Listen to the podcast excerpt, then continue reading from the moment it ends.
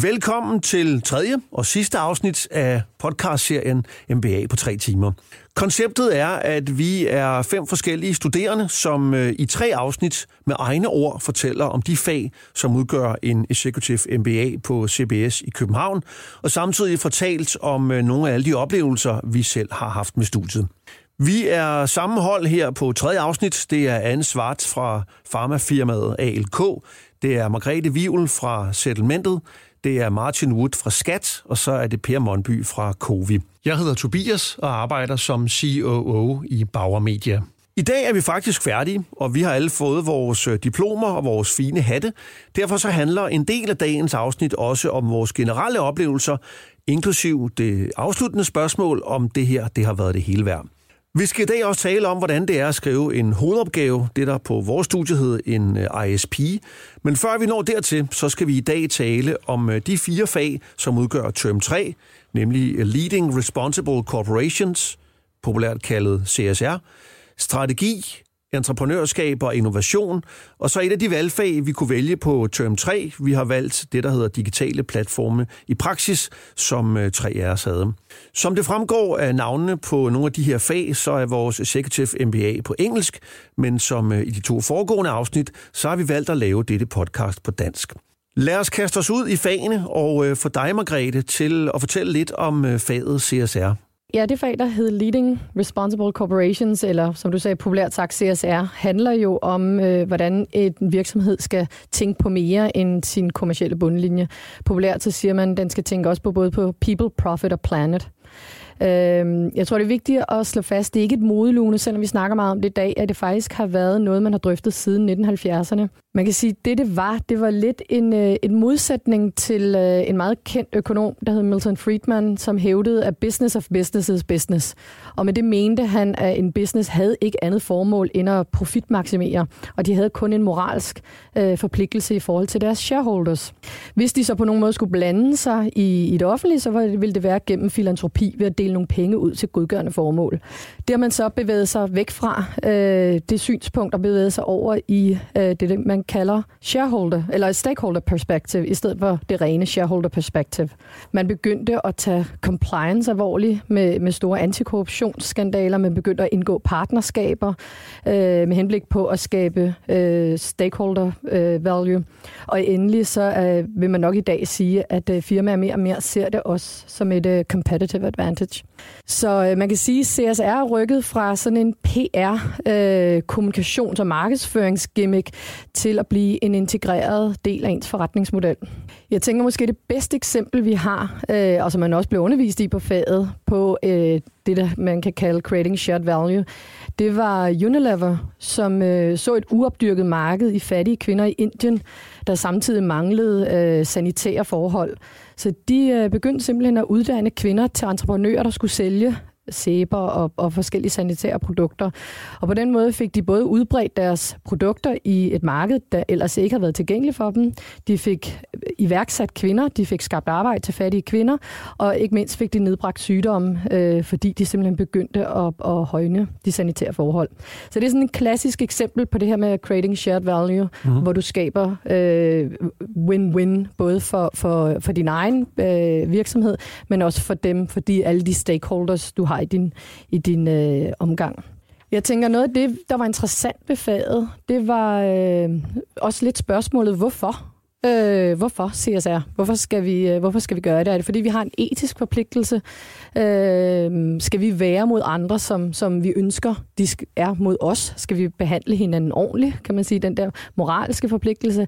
Eller er det primært sådan en instrumentel årsag, altså den her gode business case, eller er det et godt omdømme, omdømme management, eller en risikostyring ved at sørge for, at man lever op til gældende regler og ikke har korruption? Så der synes jeg, vi havde nogle, nogle spændende drøftelser i mm. klassen også om, øh, hvad, hvad, hvad drev CSR, og, og, og hvordan skulle man drive det frem i de virksomheder, man selv var ansat. Nu er jeg jo selv fra non-profit, så det var sjovt for mig at have det her fag, fordi jeg kom på den anden side af den aktørrolle, jeg har. Og, og der er ingen tvivl om, at der er ligesom tre drivers i øh, virksomheder CSR, eller hvorfor, det, det, hvorfor virksomheder driver CSR-strategier. Og det er selvfølgelig, fordi sådan nogen som jeg presser på, eller andre fortaler virksomheder, som enten holder øje med virksomhederne, om de lever op til gældende miljøregler, op til gældende lovgivning for, for øh, internationale labor organizations standarder for, hvordan mennesker skal øh, have deres arbejde. En anden gruppe, der også driver de her forandringer, eller hvad hedder det, øh, forandringer frem, det er jo forbrugerne. Og det synes jeg var ret interessant at, at, at få, få perspektiv på, hvad er, hvad er den bevidste forbruger? Og ser vi mere og mere af det, eller hvad skal faktisk til, for at vi som, som øh, forbruger, og det er jo os alle sammen i klassen, kan blive mere bevidste? Og endelig så synes jeg, at den, den tredje, der driver de her forandringer, som måske i virkeligheden er den mest interessante, det er investorerne. Og det ser man jo i stigende grad. Mm-hmm. Øh, det, der hedder øh, impact investment, altså social impact bonds eller green bonds, som øh, jo får det op på en skala, hvor det hidtil ikke har været. Mm. Noget af det, jeg synes, der var interessant ved det også, øh, det var, at man faktisk på, på selve øh, kurset fik nogle, nogle metoder til at udregne, om det kunne betale sig. Jeg tænker, der er ret mange, som går ind i sådan en fag, som tænker, kan det betale sig at lave CSR? Kan det betale sig at have et eller andet formål eller en mærkesag for min virksomhed? Og noget af det, som vi fik, det var faktisk nogle muligheder for at lave de der øh, beregninger, Øh, og det er jo ikke fordi CSR nødvendigvis kun skal handle om, om der er noget positivt på bundlinjen. Det skal handle om rigtig mange andre ting, forhåbentlig. Men jeg tror bare, at der er rigtig mange virksomheder, som er bange for at kaste penge ned i et bundløst hul, uden at der kommer et eller andet igen. Og der kan man bare se, at der begynder det at vende, og der faktisk er en, en god øh, øh business case i at lave CSR-investeringer. Vi havde, øh, vi havde besøg af ham fra Novo, som en af jer sikkert godt kunne huske navnet på. Mads Øvlesen. Mads Øvlesen. det store koryfæ. Når man han sagde, og det synes jeg var meget, meget rammende, og en eye-opener for mig, at, at CSR is doing good by doing better. Ja. Så det vil sige, det handler om at tjene penge på en mere rigtig måde. Og jeg tror, jeg gik ind til fadet med en fordom om, nu skulle jeg sidde i, i de her dage og høre om øh, tøjfabrikker i Indien og øh, øh, folk, der ikke blev behandlet ordentligt, og IKEA og Shell og Greenpeace. Men jeg synes faktisk, at det viser sig at være et fag, som man kunne relatere sig til meget mere, end, øh, end jeg troede, da jeg startede faget. I kan se inden for, for byggeri, som, øh, som jeg er en del af, at øh, studier viser, at øh, afkast på øh, grønne og bæredygtige øh, bygninger, øh, det kan faktisk godt betale sig. Og det er også noget af det, vi ser i øh, forbindelse med øh, byudvikling, at øh, man skal have sammenhængskraft på forskellige vis, og, og dermed bæredygtige byområder, og på den måde så kan man få byer til at øh, vokse øh, bedre, og øh, man får mindre vold, og ejendomspriserne stiger mere, og i det hele taget bliver ting øh, mere harmonisk. Og det er jo sjovt nok. Øh, tidligere var CSR sådan noget, hvor at, øh, man sådan gik og, og, og krøb lidt øh, rundt. Men vi ser faktisk, at øh, developer og, og andre i byggebranchen tager de her ting rigtig alvorligt. Og det er jo også tilbage til det, Martin sagde, men nu får vi noget ordentligt datamateriale. Jeg synes også, det er værd at nævne, at vi havde også besøg af Danske Banks, jeg tror, Impact Investor leder, at, at, at, som netop kunne sige, om det her var også et, et felt i udvikling, mm. fordi du præcis har data. Der kunne jo også, man kunne, vi kunne også have talt etik og det var faktisk noget af det, som vi ligesom skar fra fra starten af. Ikke? Altså vores underviser kom ind og sagde, at der ligger jo frygtelig meget etik nede i bunden af det her, men det er ikke det, vi kommer til at, at, at, at bruge så meget tid på på, øh, øh på uddannelsen, fordi det er en business school, fordi det handler om rigtig mange andre ting. Så, så jeg tror også, at det her emne kunne jo foldes ud i alle mulige mm. aspekter, det var i forhold til det her med at sidde og have det godt derhjemme er det, er det nødvendigvis dårligt, øh, hvis man investerer i noget godt, bare fordi, at, øh, øh, at, at man, man, man har det godt ved det? Ikke? Så altså, det er sådan nogle andre aspekter af, af det kursus også. Jeg tænker meget på det, som jeg fik ud af det også, at den her risikobaserede tilgang som firma, at den blandt andet jo større en virksomhed med han er, jo mere sårbar er man for at kunne blive ramt af skandaler, som påvirker direkte på bundlinjen. Hvor at de her sådan, risikoboards, man faktisk bør etablere internt i firmaet, som overvejer, hvad er det for en verden, vi går ud i, og nye markeder. Hvad er det, det kan, det kan, der kan være derude, når man kommer som et dansk firma eller et andet øh, kultur, øh, som kommer ind i et nyt land. Hvad er det, vi kan mødes med her, som vil kunne give os dels bagslag i forhold til dårlig øh, publicity, men også at man i virkeligheden direkte kan tabe på det, fordi man kan blive boykottet af nogle organisationer mm. i forhold til nogle suppliers eller, eller lignende. Mm. Øhm, det er vigtigt at få de her altidige risikobaserede boards til at understøtte det marked, man går ind i med en, en CSR-strategi, som understøtter det. Jeg synes bare, det er vigtigt at nævne også i forhold til det, Martin siger, men det var ikke et etisk fag, at derfor skal man også afgrænse, hvad det kan, det her område. Fordi der er jo noget, der ikke er en god business case. Så, så man skal jo ikke se det øh, som, som en universel løsning, hvordan løser vi people, profit og planet øh, udfordringerne, men som erhvervslivets måde at tænke et stakeholder management på. Hørte faget CSR hjemme på en øh, MBA som den her? I høj grad. Ja, helt sikkert. Mm. Det er big business. Og egentlig kan jeg undre mig over, at det ikke fylder mere. Mm-hmm. Jeg tror, det bliver større. Det tror jeg også. Fremadrettet. Og det, vi, det vi kun lige berørte også, ikke? det var hele næste generation. Altså alle de her millennials, som kommer ind og skal arbejde. Nu hele den arbejdsstyrke, der kommer ind nu. Så hvis man er erhvervsleder og skal have fat i nogle af de folk, som øh, har talent øh, nu, eller øh, ovenikøbet generationen efter, så skal man altså også retænke måden, man øh, rekrutterer, og hvad det er, man tilbyder. Og der kan man bare se, at øh, der er CSR helt klart en driver til bare ren øh, Motivation. Skal, øh, ja, ansættelse. Ja. Ikke? Mm. Før vi hører om øh, de tre andre fag, så kunne jeg godt tænke mig at høre om jeres øh, key takeaways her fra øh, term 3 og de fag, vi har haft. Jamen altså, mit uh, key takeaway for, for det semester, det var, det var en, en del værktøjer i de forskellige fag, hvor at man ligesom kunne måle temperaturen i organisationen. Det synes jeg var så inspirerende. Det var ligesom, at uh, organisationerne, de, de åbnede sig op for mig med, med de værktøjer. Det synes jeg var super cool. Jeg synes meget, at de, de de gik ind over hinanden og var meget overlappende, fordi at man kan sige, strategiudvikling var jo et fag, men for at understøtte udviklingen af en strategi, er der en masse entreprenørskab nedeunder for at udvikle den og, og bære den videre øh, ind i organisationen. Men jeg tænker samtidig også, at når man har en corporate strategi, så er en del af den jo også den underliggende CSR-strategi, som så vi igen fik nogle værktøjer til at, at kunne udforme. Jeg synes, det var det term, hvor, hvor øh, jeg havde flest fag, jeg kunne genkende, om så må sige mig selv eller min industri i, altså både CSR og entreprenørskab, øh, synes jeg var meget tæt på, på den virkelighed, jeg arbejder i, og, og, og lidt sjovt for første gang virkelig at få sådan akademiske øh, perspektiver på det, jeg går og laver. Mm. Øhm, så, så på den måde var det et rigtig godt semester for mig. Jeg tror, mit key takeaway, det er, at jeg er ufattelig træt af Michael Porter. ja. Ham kommer vi tilbage til, når vi snakker hovedomgave. Nej, øh, hvis jeg lige skal forklare.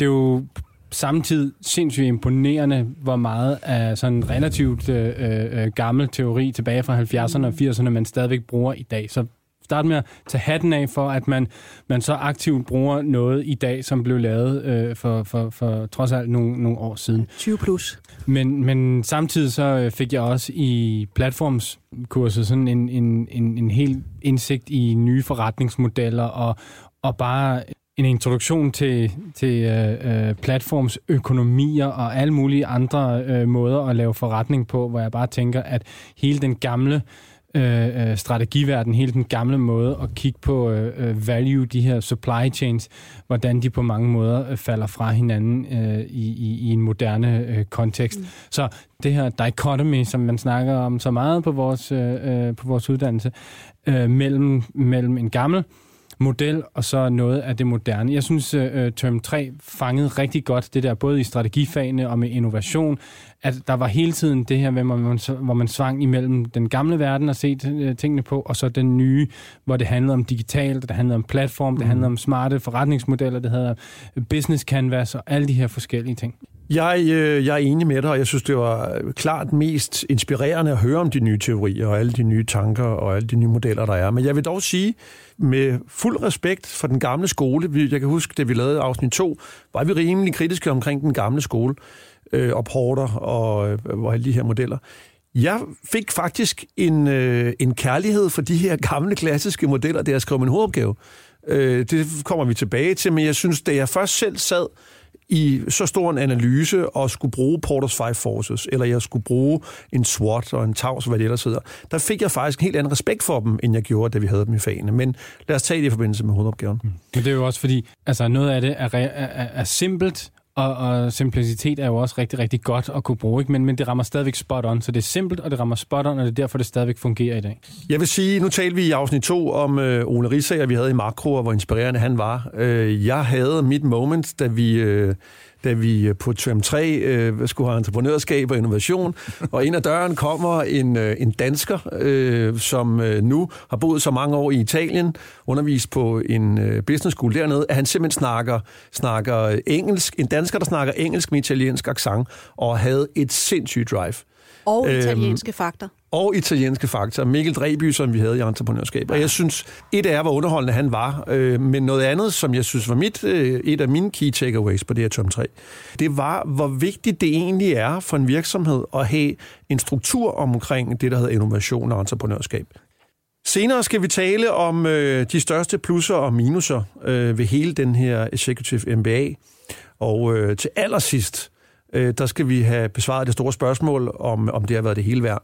Men lad os blive ved det, vi er inde på, Per. Øh, kan du ikke fortælle lidt om øh, det faglige indhold i entreprenørskab og innovation? Jamen, øh, det næste fag, vi skal omkring, det er Corporate Entrepreneurship and Innovation. På kurset, der, der kom vi ind på nogle af de her sådan, øh, helt øh, grundbegreber. Sådan, det kan godt være smart i en fart og have noget med innovation. Øh, men hvad er innovation egentlig? Øh, og hvis vi øh, spoler lidt tilbage, så var det jo en økonomiprofessor, der hedder Skrumpetter, som øh, jo egentlig definerede, hvad innovation øh, virkeligheden er. Og det kommer så fra invention, som jo er noget videnskabeligt, altså opfindelse. Men innovation, det er at lave øh, opdagelser til noget kommercielt, og det er øh, innovation. Og når man snakker innovation, innovation så øh, har vi sådan forskellige yderfronter på det. Det kan være inkrementel innovation, altså doing what we do better, forbedre bestående processer, eller radikal innovation, altså det er noget det nye, øh, det nye i verden. Innovation kan virkelig også foregå på alle mulige niveauer i, øh, i en virksomhed, altså helt ned fra en komponent til man laver om på totale systemer og processer. Hvor kommer så koblingen over til corporate entrepreneurship, øh, eller entrepreneurship? Øh, jamen, det er sådan set bare et begreb, en rammesætning om øh, udviklings- og innovationsprocesser. Altså processerne omkring øh, iværksætteri, øh, kreativitet øh, og den slags. En af de ting, som jeg synes, øh, han havde sådan forskellige øh, modeller, den, den kære Mikkel Dreby der, til at, ligesom at, at måle organisationernes øh, egenskaber øh, på forskellige måder. Eksempelvis, øh, hvordan er øh, virksomhedens management øh, opbakning til entrepreneurship? Og der var en model, hvor man ligesom kiggede på organisationens ejerskab for noget, der var sådan diffust, øh, til noget, der var sådan meget fokuseret, eller om man havde sådan dedikeret sin managements kraft, eller det var bare noget, der sådan øh, skete, øh, sådan tilfældigt øh, ad hoc. Og ud af det, så, øh, jamen, så kan man sådan ligesom kigge på, hvor, hvor meget er man egentlig dedikeret, og hvor meget er kraften på bag øh, innovation i, øh, i virksomheden. Det synes jeg var, det var rigtig øh, spændende og åbnede i hvert fald op for mig øh, nogle tanker om, hvad, hvad vi gør og ikke gør i COVID. En anden ting, som øh, også var rigtig sjov, det var noget med, at øh, processerne omkring øh, innovation, som Tobias var inde på, øh, hvornår skal man ligesom gribe bolden, eller boldene, som der bliver smidt op. Og ændre det til forretningsrisici. Altså, går man for hurtigt i gang med en, øh, øh, en innovation, så risikerer man øh, med det udtryk, man kalder for sinking the boat. Altså, at man sætter projekter i gang, som man ikke lige har tænkt øh, altså, lidt for vildagtigt, og, og så, så synker båden.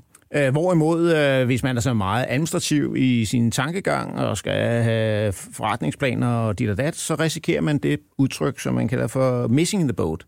Og det synes jeg var sådan to gode billeder, som jeg synes mm. er, er rigtig gode til at, at navigere i, når man nu gerne vil have udvikling øh, i, en, øh, i en forretning. Og det interessante var faktisk i forhold til de to teorier, at, at det viser sig på empirisk data, at øh, der er en større samlet risiko ved missing the boat, end der er ved sinking the boat, ikke? Den er vel lige præcis øh, rigtig.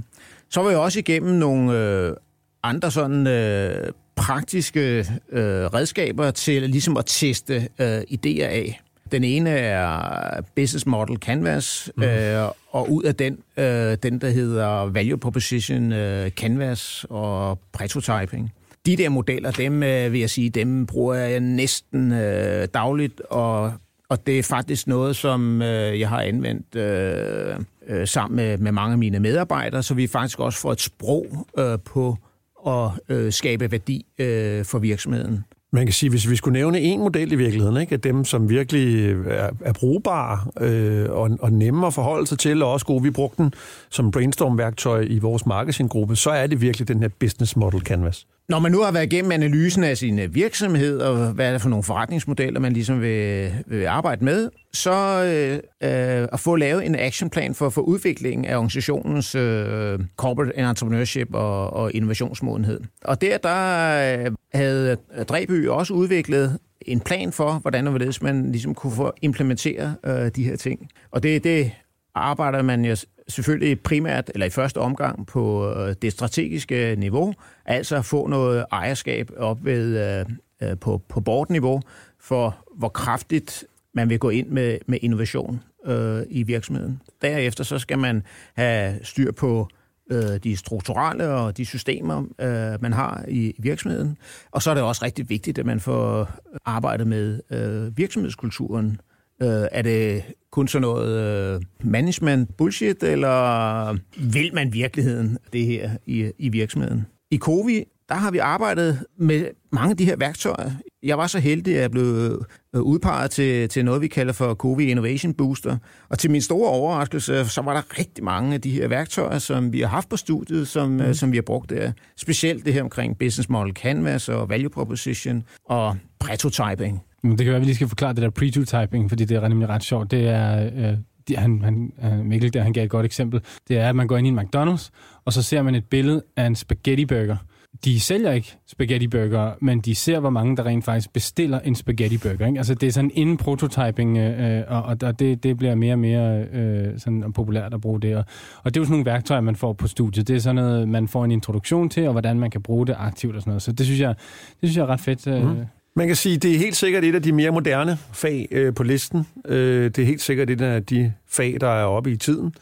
Er det noget, I kunne bruge til noget? Nu du fortalte, Per, at du har kunne bruge det i høj grad. Hvad med jer andre? Er det her noget, var det sjovt og underholdende, eller var det noget, I reelt kan bruge, efter I kom hjem?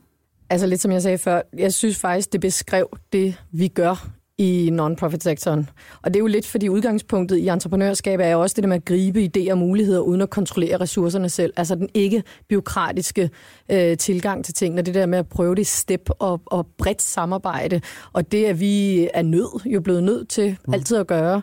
Så, øh, så man kan sige, yes, vi er vant til at arbejde på den måde. Det var interessant at få beskrevet, hvad vi gjorde med modeller. Øh, men vi gør det egentlig ikke for at ville udvikle noget nyt. Vi gør det, fordi det er betingelserne i non-profit-sektoren at arbejde i tæt samarbejde med dem, der nu skal ind med at donere pengene, eller, eller øh, stepvist, øh, fordi du har ikke alle pengene op front, så du laver et pilotprojekt. Så på den måde synes jeg, at det var en, en, en øh, beskrivelse, og, og jeg fik metaforståelse for min egen industri, øh, hvad var enormt givet øh, men, men jeg har i sig selv ikke lavet noget om. Øh, fordi det er sådan, vi allerede gør. Så man siger, jeg sidder jo i en virksomhed og styrer en, en meget, kan man sige, skemalagt produktion, hvor man skal gøre det samme hver dag. Og innovation er jo ikke den underliggende driver af den type af, af daglig øh, drift. Øh, men der er alligevel det her med, at vi skal altid kigge på at gøre det på den mest optimale måde. Og det der med at få idéerne til den mest optimale måde, og få skabt noget entreprenørskab nede hos nogle produktionsfolk, har jeg faktisk brugt det lidt øh, at lave sådan en form for, øh, kan man sige, open innovation proces. Og så kan man sige open ikke i den forstand, at vi går ud og spørger Gud og hver mand, hvad for nogle forbedringstiltag man kan lave, men at man spørger ude i organisationen, og så faktisk prøver at kombinere det med en kendt, øh, kan man sige, øh, business improvement model, sådan en Six Sigma model, som vi faktisk også havde i supply chain, og kombinere de to værktøjer til at, at faktisk finde de her sådan, forbedringsforslag og drive en proces, som sikrer, at jeg får folk til at komme op med idéer, både internt så i den proces, øh, sådan en, en innovation funnel approach, men samtidig også, kan man sige, skaber noget awareness på, at vi faktisk viser det, og også beder om, at der kommer input udefra. Nu, er jeg, nu arbejder jeg jo i skat, og, og alle ved jo, at det er en frygtelig innovativ virksomhed. Forhåbentlig ikke. Meget kreativt. Ja. Vi skal ikke få for mange gode Men når det, så, når det så er sagt, så har vi jo en forpligtelse til både at, og sådan, at, at, at, at være lidt med, altså at kigge i, hvad er det, vores borgere og virksomheder øh, ønsker, og hvad er det, der ligesom er ude i horisonten, men det der også, uh, tror jeg, en vinkel, man skal have på, det er, innovation handler ikke kun om at skabe noget nyt. Innovation handler om at, om at gøre de ting, man har gjort uh, i lang tid på nye måder, og der bliver ofte snakket uh, effektivitet i den offentlige sektor, og, og noget af det, som, som, som vi helt klart kan bruge innovation til, det er, hvordan får vi uh, reduceret den, den administrative byrde, både for os selv, men så sandelig også for vores, uh, vores omverden, vores borgere, vores, uh, vores virksomheder. Mm. Kan vi introducere en, en ny metode? Kan vi introducere selvbetjeningsløsninger på en helt anden måde, der gør, at det er en federe oplevelse at have med, med skat at gøre? Så innovation er ikke kun, at man, man opfinder en, øh, en eller anden øh, fancy teknologi, men også, at man effektiviserer sin egen arbejdsgang. Mm. Og det synes jeg, at faget gav nogle ret gode eksempler på, hvordan man faktisk kunne, øh, kunne opnå. Så man skal huske den der interne innovation mm. lige så meget som den, den forretningsdrevede, øh, strategiske, eksterne innovation. Enig. Lidt som Anne også siger, det handler lige så meget om innovation i forhold til processer, mm. som det handlede om direkte produkter, som, som du siger. Mm. I forlængelse af term 3 skal man skrive sit Masters Project, også kaldet Integrated Strategy Project. Og det foregår ved, at man øh, laver en industrianalyse, en øh, company- eller firmaanalyse, og øh, prøver på den måde at identificere et relevant issue. Det issue, det skal man analysere for at identificere 3-4 potentielle løsninger, for igen at udvælge en løsning, som man skal lave en implementeringsplan for. Vi øh, havde, øh, vi var delt op i grupper, og hver gruppe havde øh, to advisorer, som det hedder, øh, rådgiver, kan man nok oversætte det til. Vejleder hedder det også. Vejleder hedder det.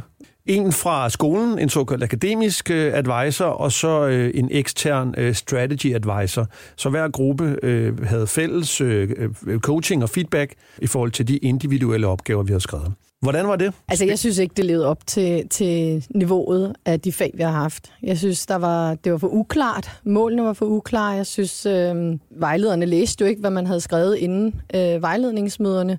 Så de dukkede op og sagde, Nå, Nå lad os se på det. Øh, altså, det er vores allervigtigste øh, opgave. Så, så, øh, så synes jeg godt, man kan forvente, at vejlederne har læst det, man har sendt til dem. Og, og, og, og det synes jeg, det er sket ved alle vejledningsstationerne. Vores eksterne vejledere var fraværende 75 procent af tiden.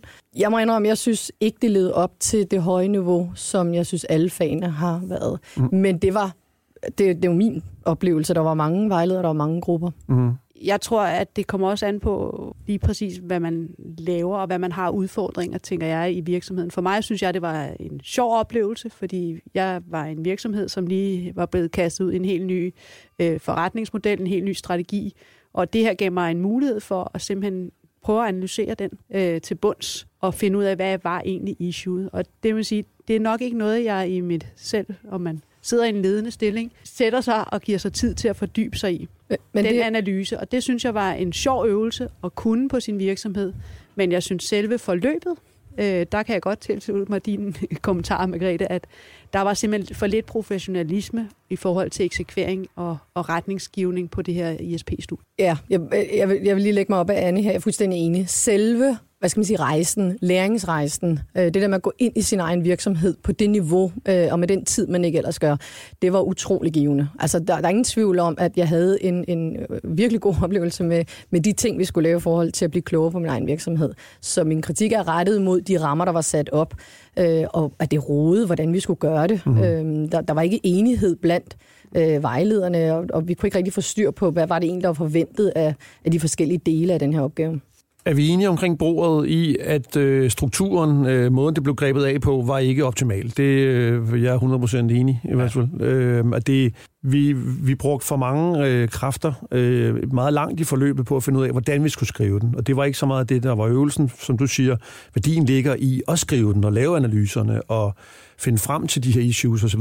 Det ligger ikke i at finde ud af, hvordan man skal strukturere opgaven. Og der, det lader til, at der er over en rimelig bred kram, øh, kamp i, øh, i klassen af enighed om, at det var, øh, det var et issue. Altså jeg tænker om hele, om hele specialet, hele opgaven, hovedopgaven. Altså den her uddannelse er jo en, man tager med en virksomhed i, i, i, i ryggen. Ikke? Altså man, man, man tager den som repræsentant af en virksomhed. Nogle gange betaler virksomheden for den her uddannelse, nogle gange så får man nogle særlige lønordninger osv. osv. Men jeg vil sige, at hovedopgaven er noget er med til virkelig at få konsolideret viden, selvfølgelig på de faglige områder, men hold da op, hvor man får indsigt i sin egen virksomhed, når man skriver mm. den her hovedopgave. Der skal jo indsamles mængder af data. Man skal rundt i alle mulige afkroge af sin egen virksomhed. Jeg har i hvert fald lært enormt meget, ikke bare af det faglige, men, men virkelig fået et, øh, et godt indblik i min egen øh, virksomhed, og, og, og på alle mulige niveauer, også det, som ikke nødvendigvis lige er ens kerneområde, uanset om det så er marketingsafdelingen, man skal ned i, eller økonomi afdelingen eller, eller IT, eller hvad det er, man, øh, øh, man sidder med. Og det tror jeg er et af de vigtigste læringspunkter for, øh, eller måske i hvert fald et vigtigt budskab for de folk, som,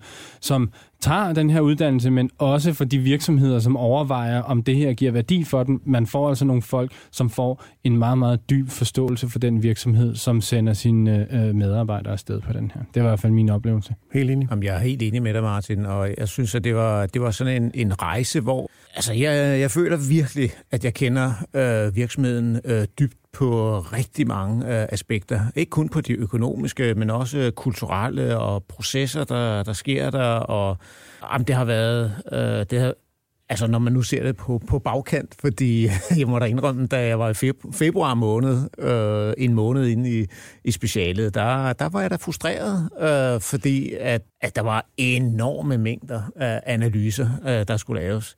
Men når jeg kom igennem sådan øh, hele forløbet, synes jeg, det har været virkelig, virkelig interessant. Det var, det var jo bygget op af forskellige, kan man sige, faser, vi, vi begav os igennem, da vi lavede vores ISP. Og det hele startede jo med at kan sige, prøve at definere den industri, man ville analysere og det markedsområde, man ville gå ind i og kigge på. Øh, og hele det der med at indsamle og prøve at se, hvor meget information kan jeg egentlig sidde og indsamle, faktisk bare ved at, at at søge øh, online eller læse noget litteratur øh, og henvende sig til forskellige folk i firmaet. Det, det der med at gå ud og netværke øh, internt i firmaet, men samtidig gå hjem og sidde og søge, hvad er det for nogle trends? Øh, hvad, hvad siger de forskellige rapporter? Hvad er outlook øh, for de næste mange år? Og hvordan passer det i virkeligheden med den øh, industri, som vi mm. ønsker at operere i? Mm.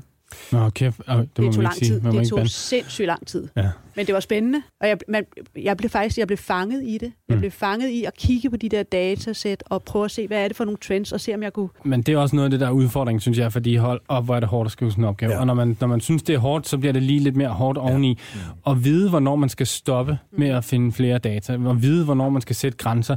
Mm. Fordi, som jeg også indledte med at sige, at man har ret frie rammer i forhold til at skrive den her opgave, så man skal være ekstremt struktureret selv. Man skal have enormt godt styr på, hvad det er, man vil øh, skrive. Man skal være meget disciplineret, og det er, det er bare hårdt at skrive den. Altså, det, det er det. Og jeg synes, man havde, i forhold til de 12 fag, man havde en model, hvor man kom til undervisning og lærte noget nyt og satte sig hjem efter det og skrev en eksamensopgave relateret på det, man havde lært. Det her, det var bare fire måneder, hvor man sidder alene og skriver og finder data, som jeg siger, og finder modeller og finder teorier og skriver og skriver og skriver. Og den kører 24-7. Altså man kan sige, hvis man er ambitiøs og vil lave en god hovedopgave, så er det også, når man sidder hjemme i spisbordet, og familien siger noget, at man sidder og tænker, skulle jeg tage den model frem for den anden? øhm, undskyld, øh, vil jeg gerne sige. Øh, og det, det er hårdt, og det, det er dejligt at være på den anden side, sådan er det selv, men det har for mig nok været den hårdeste del af hele studiet. Det har været at, at skrive den her hovedopgave. Jeg synes, noget af det, der virkelig bakkede op, en op i, i den her hårde proces, det var den gruppe, man var i. Jeg synes, øh, nu var du og jeg også i gruppe sammen, Tobias, jeg synes, det jeg fik allermest ud af, det var faktisk vores gruppes diskussioner, hvor gode vi var til at hjælpe hinanden, hvor gode vi var til at lave oplæg for hinanden og komme med indspark. Så det, man måske, eller helt klart manglede på vejledersiden, det fik man til gengæld gennem gruppen af folk, der havde været igennem de samme fag, mm-hmm. efterhånden jo også kendte ens egen organisation. Så, så, så det, det var et stort plus ved at sidde og skrive så stor en opgave. Man, man var rimelig alene, men dog ikke helt alene, fordi man havde til gruppe. Jeg ved alt om settlementet, ja. Gaza, blomster i Odense og Scandic Hotel. Ja. Noget af det, som vores, øh, øh, vores vejleder sagde, og, og der er sådan lidt forskellige oplevelser med, med vejleder. Vi, det var ikke, vi havde så, øh, øh, vi var så heldige, men, men det var også, at han sagde, at jamen, en, en rigtig god opgave, det er en opgave, man har rykket sig på. Og mm. det må man bare sige, det er jeg bare fuldstændig enig i. Man, man starter et sted, så lander man et andet, og så ser man, så åbner der sig en masse ting øh, øh undervejs. Så, så, øh, øh, så er det lige meget, om man måske har fundet et, et, et, et, et fuldt resultat, men, men hvis, man, hvis, man er blevet, ja, hvis man er blevet klogere undervejs, hvis man, øh, øh hvis man mærker noget andet også, så er det også rigtig godt. Og, og, og netop den her dybe analyse, noget af det, der er lidt svært ved, øh, ved, ved CBS' model, det er sådan set, fordi det er et forretnings, øh, øh, en business school, så skal det også øh, øh, så skal det også have en forretningsform, og faktisk så er vores, øh, øh vores special, det bestod af, af, af et fem siders management summary, at man skal sådan set kode et helt speciale ned til fem sider, og det kan umiddelbart lyde som om det er rigtig nemt, men øh, det skal man bare lige prøve, fordi det er det ikke. Øh, så det, det bestod af fem sider, og så øh, 10 sider, sådan øh, det man kalder extended summary, og så alle de sider, man havde lyst til at skrive ved siden af, plus appendix, øh, øh så altså det, det fyldte vi sådan lidt forskelligt. Mit det endte på at være 60 sider øh, skrevne, og så og så 105 sider eller sådan noget i, øh, øh, i det hele. Ikke? Så jeg ved ikke, hvor meget så jeg i virkeligheden også understøttet af den her præsentation, som ja. vi lagde meget vægt på, man skulle ja. lave og kunne præsentere øh, i en storyboard-udgave. Øh, øh, meget med relevante, kan man sige, øh, key takeaways. Ja. Så når man er oppe og forsvarer, så består det af en, af en præsentation, som man øh, afleverer sammen med sin opgave, og så er det en, en halv times præsentation øh, suppleret øh, det speciale, man har skrevet. Ja, det er rigtigt. Jeg synes bare tilbage til den læringsrejse, Per snakkede om, at øh, jeg synes, det er sådan en reminder til, at vi skal huske øh, at gå ud og spørge åbent øh, vores stakeholders, Øh, hvordan er industrien, hvordan er vores firma i den industri, for det var det, vi fik mulighed for, med, med ligesom at komme med den der åbne tilgang, fordi vi skulle lave en opgave, som man glemmer lidt i sin hverdag, hvor man er dybt nede i, i drift, eller i mm. et eller andet agenda, man har. Man havde en rimelig åben agenda, og Gud, var lært man meget af at gå ud og spørge sig åbent. Så det er i hvert fald noget, jeg tager med mig, det er øh, husk, husk at gå ud og spørge åbent, øh, også selvom jeg ikke skal skrive det, bruge det til en opgave. Meget enig. Men så skal man også, man skal også acceptere, at man nogle gange bliver frustreret på sin egen organisation. Ja, ikke? altså, bestemt, det, det, bestemt. Er, det er jo der læringsrejsen ligger. Ja, lige præcis, lige præcis. Senere skal vi have besvaret det store spørgsmål, om øh, det her det har været det hele værd. Men øh, Anne, jeg tænker, om, om du først vil fortælle om faget Strategy Development. Egentlig var jeg overrasket over, øh, vi kom igennem rigtig mange forskellige øh, modeller og teoretiske frameworks i det her.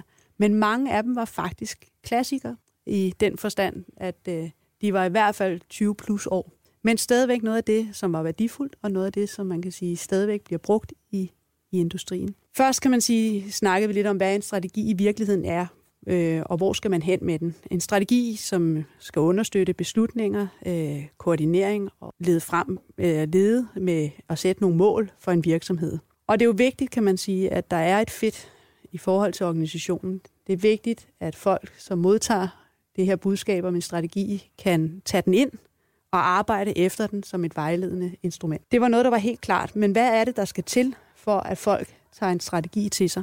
Der var nogle klare, kan man sige, budskaber omkring det. Det var, at øh, den skal være enkel, den skal være klar og kortfattet.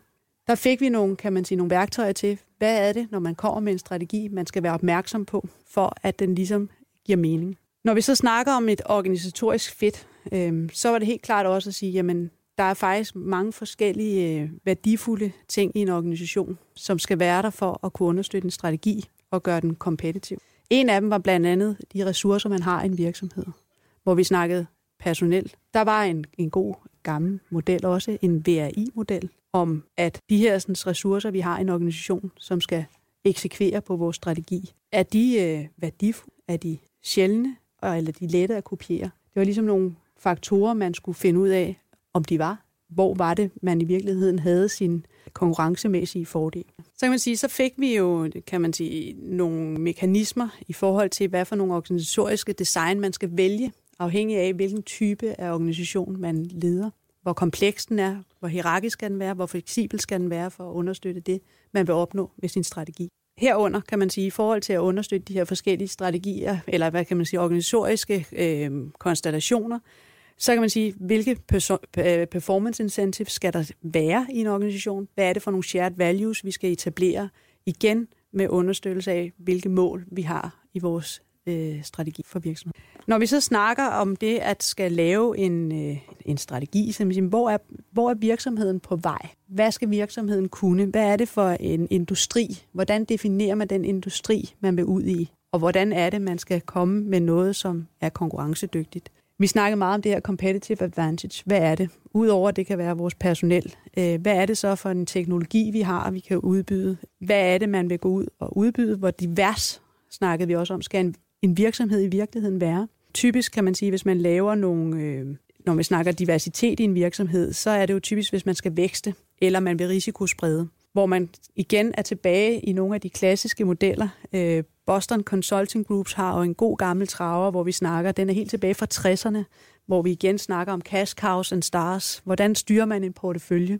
Det er stadigvæk vigtigt, at man laver en balance, som igen giver den her form for risikospredning.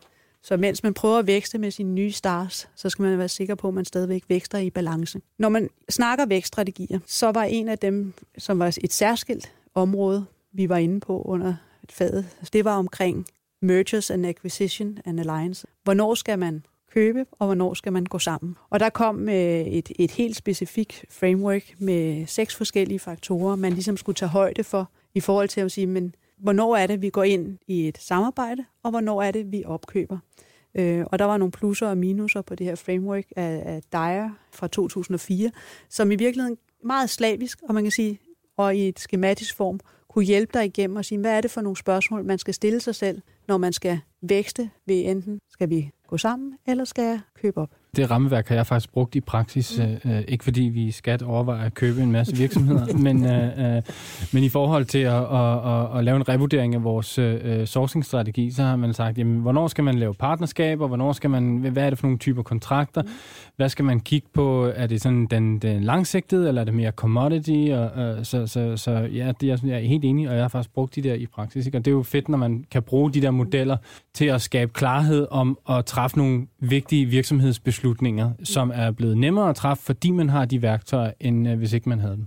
Vi har også øh, brugt øh, det, det samme øh, rammeværktøj, og som Margrethe var inde på lidt tidligere, det her med at få øh, øh virksomheder eller forskellige øh, organisationer til at arbejde på tværs af, af strukturer. Der bruger vi rent faktisk det værktøj i øjeblikket for at finde ud af, om om det er de rigtige strategiske partnere, eller, og hvor tæt skal vi gå, hvor tæt skal vi være sammen, om man så må sige.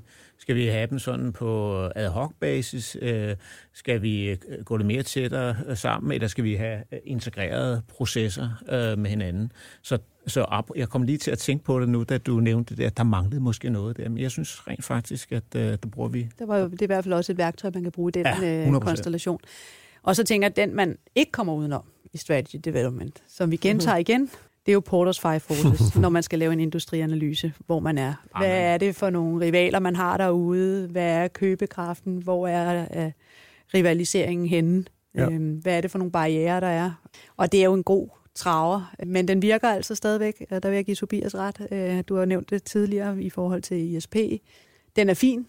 Øh, den har også nogle begrænsninger synes jeg, fordi den ikke altid, kan man sige... Øhm, den, den, den arbejder... begræns, det begrænser en lidt, synes jeg, i ens analyse. Og den, den arbejder jo inden for det der konkurrencemæssige perspektiv, og hvor attraktiv en industri er, som er virkelig vigtigt for os at, at, at få afgjort, men mangler bare hele hvad skal man sige, samarbejdsdelen. Men Porters Five Forces, øh, synes jeg sådan set bare er en del af det, det værktøj, som ligger i værktøjskassen. Og du bruger det tool øh, en gang imellem, og så tager du nogle af de andre tools, som vi har lært frem, til ligesom at få skabt øh, hele billedet. Så på den måde er Porters Five Forces et unikt ting, men, men det har sine begrænsninger. Men jeg tænker, det der netop har været givende også ved studiet, der vi har jo også diskuteret, hvad modellerne ikke kan understøtte mm. øh, og hvor man så skal søge hen, mm. og ligesom blevet vejledt i, i den del, og hele tiden blevet bedt om at tage stilling til, mm. hvad er det, de ikke kan, og være kritisk over for det. Og det gælder også de gamle modeller inden for strategy. Om lidt skal vi høre om øh, det sidste fag, nemlig digitale platforme i praksis, og så slutter vi af med, om det har været det hele værd.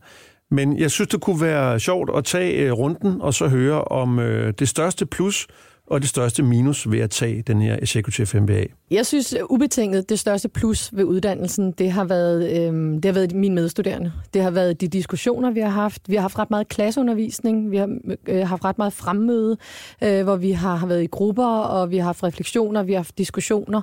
Det synes jeg har været det mest givende ved den her uddannelse, og det, der gjorde, at vi lærte allermest. For det en ting er at sidde og læse nogle ting, øh, og skrive nogle opgaver, noget andet er det, der sker i dynamik med andre, eller i, i refleksioner med andre. Jeg, jeg tror, jeg har øh, været lidt inde på, jeg synes, det, det, det største minus ved uddannelsen, det er de der term øh, project papers øh, og ISP er så, så ustruktureret. Altså, jeg synes ikke, øh, man ved ikke helt, hvad man vil, øh, særligt med de der term project papers.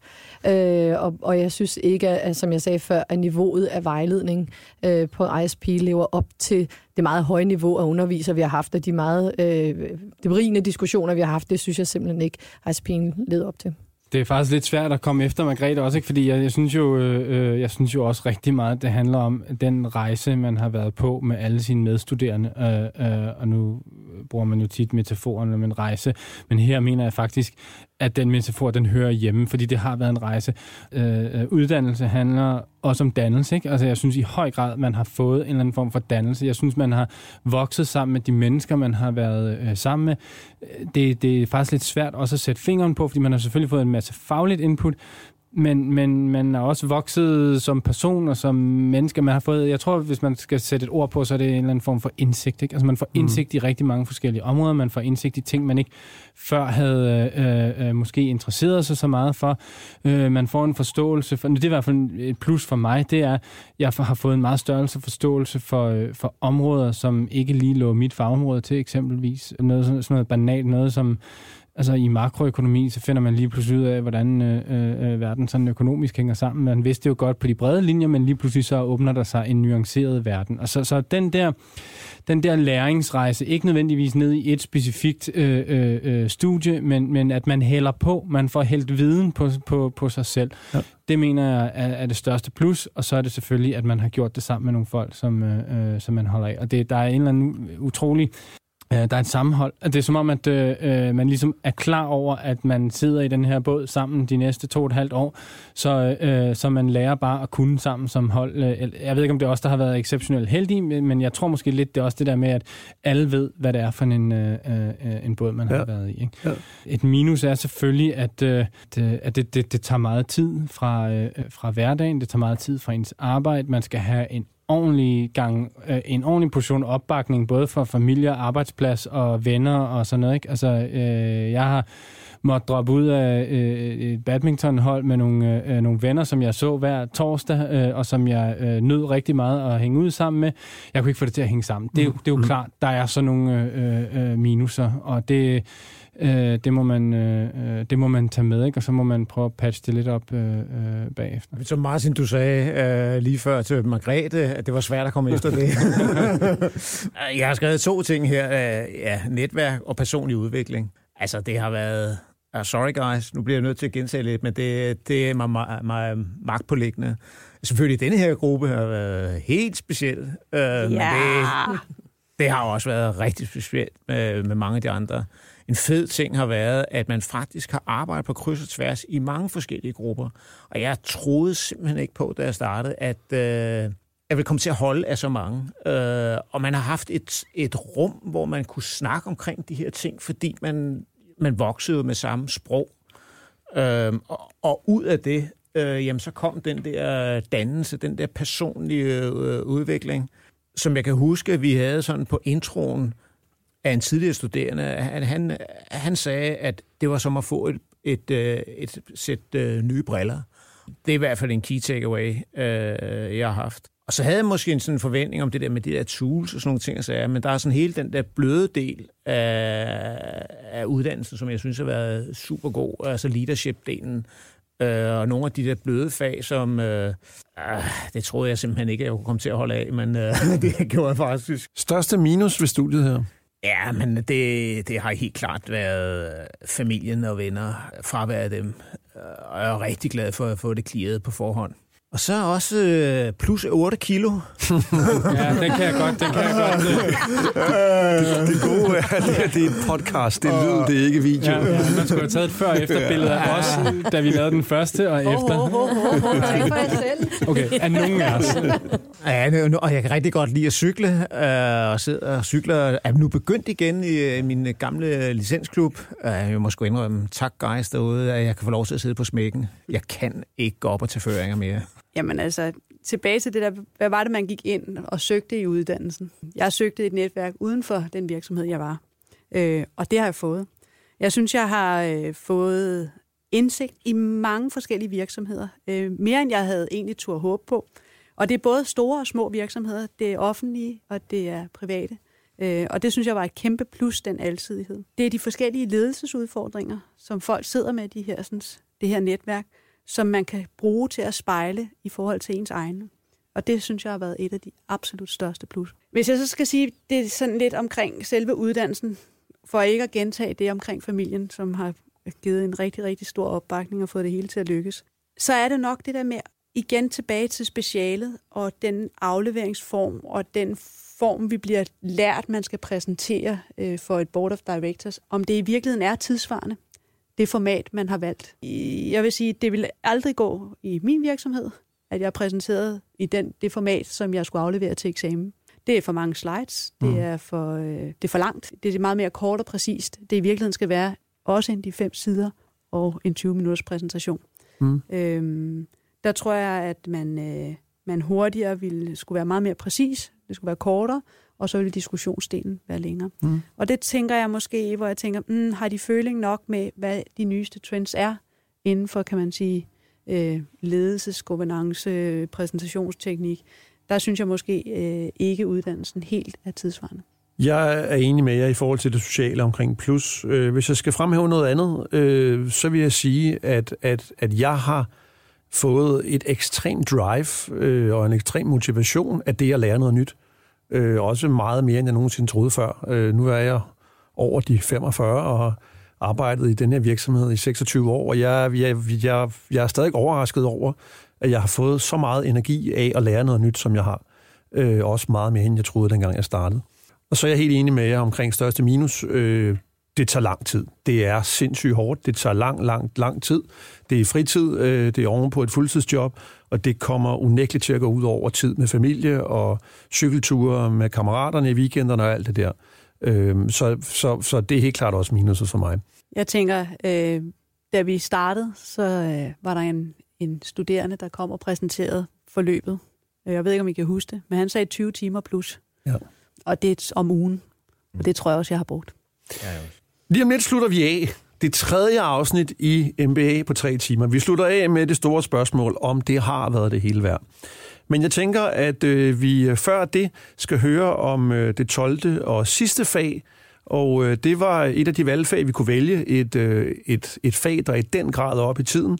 Øh, og Martin, du kan fortælle lidt om øh, digitale platforme i praksis. Før der Per, han øh, citerede Schumpeter, så, øh, så, så fik det mig til at tænke på øh, de her digitale platforme, fordi noget af det, som øh, et begreb, som, øh, som Schumpeter han står for, det er det, er det han kalder øh, creative destruction, øh, og det er det, som øh, Clayton Christensen øh, senere hen har er hoppet på og kaldt øh, disruption. Og jeg tror, at de fleste i sådan moderne øh, industri øh, øh, har hørt ordet disruption. Nogle af os i IT-industrien har hørt det lidt for meget, øh, måske, øh, men at man skal lave disruption alle mulige, øh, alle mulige steder.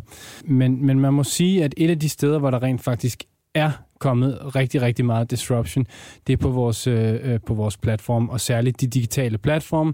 Hvis man nævner øh, Uber, øh, hvis man nævner øh, Airbnb, så tror jeg, at de fleste er sådan rimelig enige om, at det har øh, øh, været en meget, meget stor disruption i samfundet. Og det skyldes øh, i høj grad digitale platforme. Det vi øh, øh lærte om på, på digitale platforme, det, det, det var sådan set ikke kun øh, hvad skal man sige, det, eller hovedvægten lå ikke på, hvordan man sådan teknologisk set laver sådan en digital platform, men rigtig meget, hvad er det for nogle forretningsmodeller, der er bagved? Hvad er det, hvad, hvordan bygger man en digital platform op med, øh, øh med, med two-sided networks, øh, som det hedder, hvor man har de her to sider af et netværk, øh, dem som producerer noget, og dem som øh, øh, øh forbruger noget. Og, og pointen med en øh, platform, det er sådan set at, at, at koble interesserne fra det ene side af platformen med den anden side af platformen. Og, øh, og en platforms udbyder kan sådan set være enormt øh, øh, transparent. Det handler bare om at finde to, øh, øh, øh, øh, to sider, øh, som har et eller andet, øh, de vil handle med. Præcis. Jeg synes, de, de havde et smukt begreb, øh, en af de bøger, vi læste. De kaldte det for matchmakers. De sagde, at øh, en digital platform er i virkeligheden en, som forbinder øh, to med det her udtryk matchmaker, som jeg synes er meget rammende i forhold til, hvad det i virkeligheden er. Øhm, og øh, når man så har fået den her øh, match, så, øh, så handler det om at få den rigtige network-effekt, øh, som man siger. Ikke? Øh, en, en, en platform er sådan set ikke noget værd, medmindre man har en kritisk masse. Man skal have x antal folk på, øh, øh, før det bliver interessant. Så, øh, så det er noget af det, der, er, øh, der gør, om man, om man har succes eller ej i en, øh, i en digital platform. Noget af det, der var interessant at snakke om, synes jeg, det var øh, øh, en effekt af de her netværk, øh, øh, øh, som kalder winner takes all. Øh, og, øh, og winner takes all betyder sådan set, at der i et marked er plads til én. Altså, der er plads til én Facebook, der er plads til et Airbnb, der er plads til et mm. øh, øh, Uber. Og nu ser vi så godt nok, at det begynder at blive lidt mere konkurrence, men, men det er sådan set Altså, det er jo meget rigtigt, ikke? at der er mm. en, som rent en stor virksomhed, der står bag de her øh, platforme. Så for dem handler det om at få så mange brugere på som overhovedet muligt, og så få styret de brugere, så, øh, så de får en eller anden, øh, en eller anden værdi. Og, og det gør man via det, som, øh, øh som er system boundaries, som vi fik, øh, øh, som vi lærte, hvordan man styrer. Så, så noget af det, som man får på øh, øh, øh, kurset her, det er, hvordan styrer man reelt de grænseflader? Hvordan får man etableret en platform og styret grænsefladerne, så det er attraktivt, at de her to øh, øh, sider af markedet øh, mødes? Og det synes jeg var enormt interessant mm. at, at lære om. Øh, noget, noget andet, som, øh, øh, som der også blev lagt enormt meget vægt på, det var, at man kom væk fra sådan en... Øh, en, en traditionel produkttankegang. Det var også derfor, jeg lige kommenterede lidt på vores øh, øh, supply chain. Ikke? Fordi her snakker man om værdinetværk, og ikke nødvendigvis værdikæder, øh, øh, hvor at man sådan set kan sammensætte et, øh, et produkt eller en service fra mange forskellige områder, også øh, privatpersoner, altså crowdsourcing øh, øh, øh, kender de fleste nok, ikke? hvor man har frivillige, der sådan set byder ind og laver et eller andet, øh, et eller andet produkt. Så jeg tror for de fleste virksomheder er, øh, altså det var i hvert fald et, et meget øh, givetigt øh, øh, modul det her, og jeg synes det er enormt relevant for alle virksomheder, ikke bare for IT-virksomheder, men, men de forretningsmodeller, der bliver udviklet nu, i, øh, i de her platforme, de er enten en trussel eller et, et løft øh, til virksomheder, afhængig af, hvordan man ser på det. Men der er ikke nogen, der ikke øh, kan, øh, kan være interesseret i det. Man bliver simpelthen nødt til at interessere mm. sig, for, fordi det er, man snakker om platformøkonomier og deleøkonomier, øh, og, og, og, og det kan man nok øh, som virksomhed i det 21. århundrede ikke øh, øh, undgå på en eller anden måde at have en holdning til. Vi er ved vejs ende i vores øh, podcast-serie, og det er efter to og et halvt år og mange hundrede eller tusind timers hårdt arbejde, at vi nu alle sammen, alle fem, står her som færdiguddannede executive MBA'er. Jeg tænker, at det mest interessante spørgsmål, som vi også har teaset for i afsnit 2 og løben her i afsnit 3, det er, om det nu har været det hele værd. Jeg har jo lyst til at spørge i forhold til hvad, ikke? Fordi hvis man siger i forhold til pengene, være investeret i det, og jeg betaler over halvdelen af egen lomme, så jeg er ikke sikker på, at det var det værd, sådan økonomisk set. Jeg tror ikke, jeg får den lønfremgang, der godt gør den investering. Men hvis jeg ser i forhold til de mennesker, jeg lærte at kende, og den læringsrejse, jeg har været på, så ubetinget, det var det hele værd. Ja, men jeg, jeg tager også den der, det subjektive og det øh, objektive plan der på det subjektive. Jamen helt klart, den personlige, den, ja, det har vi jo sådan set været inde på, så det er et stort yes. Og på det objektive, hmm, ja, det må tiden jo vise. Jamen altså, jeg vil sige, jeg er kommet hjem med en energi, når jeg har været afsted hver gang. Det har været nærmest hvilket som helst fag. Så er jeg kommet hjem fyldt op af energi. Næsten ligesom når jeg er ude at løbe. Det er der, hvor jeg har hentet min energi de sidste par år. Og jeg kan mærke, at den energi er der stadigvæk. Så ja, det har været det hele værd. Absolut. Det har været det hele værd. Øh, og jeg vil gøre det igen øh, sådan set, øh, hvis jeg havde muligheden for det. Jeg, jeg tror for mig handler det rigtig meget om at, øh, øh, at, at kunne sige, at man har gjort det også. Altså, mm. øh, øh, man skal fandme være stolt af sig selv, når man har øh, øh, øh kommet igennem et af, et af øh, hvad der må være, et af vores absolut sværeste øh, studier. Så man har selvfølgelig fået alt det faglige, men, øh, men alle, der har gennemført sådan en, øh, øh, klapper vel et eller andet sted sig selv på skulderen og får noget selvtillid, og så siger, der er ikke så mange situationer, i hvert fald på arbejdspladsen, øh, øh, øh, hvor man ikke kan klare det længere, fordi man har været igennem de her øh, mange måneder. Så det sætter en ny benchmark for, hvor meget man kan stå igennem, ikke, tænker jeg. Og hvad siger du, Tobias? Har det været det hele værd? Det synes jeg, det har. Jeg synes, øh, som jeg også har været inde på før, det har været hårdere, end jeg troede. Øh, det har krævet mere af mig, end jeg troede men jeg synes, jeg synes, det har været det hele værd. Jeg synes, den, øh, øh, den learning, jeg har fået, og øh, den måde, jeg har udviklet mig på, og, og de oplevelser, jeg har haft også sammen med jer, det, øh, det, øh, det gør bestemt, at det har været det hele værd. Der er ingen tvivl om, at øh, hvis man kigger tilbage for et par år siden, havde I troet, I havde stået i det her studie og lavet en podcast om en MBA? Jeg vil godt være helt ærlig og sige, med far for øh, øh, øh, forhåbentlig ikke at komme til at, øh, at fornærme nogen, men, men jeg havde lidt frygtet, da jeg gik ind på studiet, at, øh, at jeg kom ind i en gruppe med øh, øh, meget blå og grå jakkesæt med matchende hårfarve, som havde enormt mange øh, øh rundsav på albuerne, og som øh, skulle stå og fortælle, hvor mange penge de havde tjent, eller hvor mange øh, øh, øh, øh af deres øh, aktier, at de nu havde, havde kørt igennem, eller et eller andet. Og jeg må bare sige, den frygt er, er fuldstændig bragt til skammen. Det, det er ikke den oplevelse, jeg har øh, øh overhovedet. Vi har været et blandet hold, der har været alle mulige forskellige. Og, øh, øh, og det, var, øh, det var dejligt at, at finde ud af. Så, så, så for at svare på dit spørgsmål, why not? Altså, øh, øh vi er jo så mange forskellige, så hvorfor ikke stå i et studie og indtale en, øh, en podcast?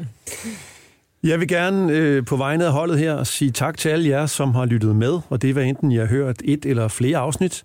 Vi håber også, at I har fået noget ud af det. Tak til CBS, som vi producerer det her podcast i samarbejde med. Tak til familie og venner, som har kunnet leve med os de sidste to og et halvt år.